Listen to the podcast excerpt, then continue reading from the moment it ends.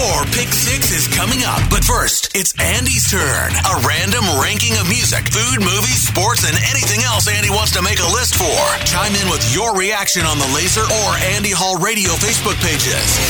It's Andy Hall's Pick Six on Laser 103.3. Today is National Piano Day. Very clever considering this holiday is celebrated because it's the 88th day of the year. 88th day, 88 keys. Love that. I do love the piano. Enjoy playing when I have the opportunity, even though I've never taken an actual lesson. It's on my bucket list, though, for someday. Today I'm giving you my pick six piano compositions. Starting with number six, The Entertainer by Scott Joplin. Made popular in modern times by the Paul Newman film The Sting, The Entertainer is part of a larger piece known as Ragtime, which contains several movements you'd likely recognize. But none were more popular than The Entertainer, which I could listen to on repeat for hours. Ranking number five, Linus and Lucy by Vince Guaraldi. Otherwise known as the Peanuts theme song, anyone between the ages of 2 and 102 know this one, thanks to the multitude of specials, most of them holiday related, courtesy of Charles Schulz and his gang of Charlie Brown, Snoopy, Pigpen, and all the other Peanuts characters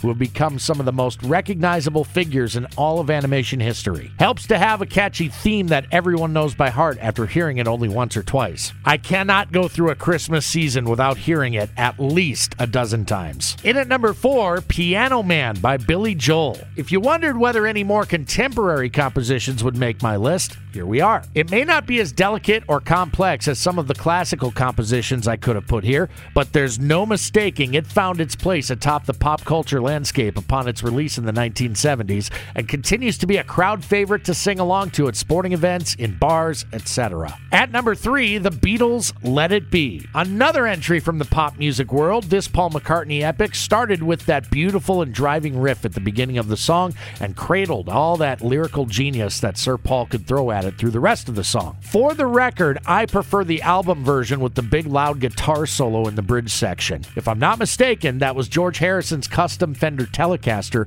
making all that racket. Love every note. Coming in at number two, Rondo alla Turca by Wolfgang Amadeus Mozart. Light, playful, and though it's a massive challenge to master on the keys, once you nail it, there's a real sense of accomplishment, followed by doubt that you'll ever be able to pull that off again because, damn. In all seriousness, though, there may be at least a dozen more well known compositions by the great Mozart. This one's always been my favorite. A few honorable mentions I believe earned a spot here include Queen's Bohemian Rhapsody, any number of Elton John tunes, but most notably Your Song, Beethoven's Für Elise, When I Was Your Man by Bruno Mars, Someone Like You by Adele, Clocks by Coldplay, and Tchaikovsky's Nutcracker Suite Dance of the Sugar Plum Fairy. Down to my favorite piano piece of all time, at number one, the Ludwig von Beethoven masterpiece, Moonlight Sonata. The opening salvo sounds like a funeral march. This one is decidedly more moody than the majority of the rest of my list. But for some reason, those minor chords struck a nerve in me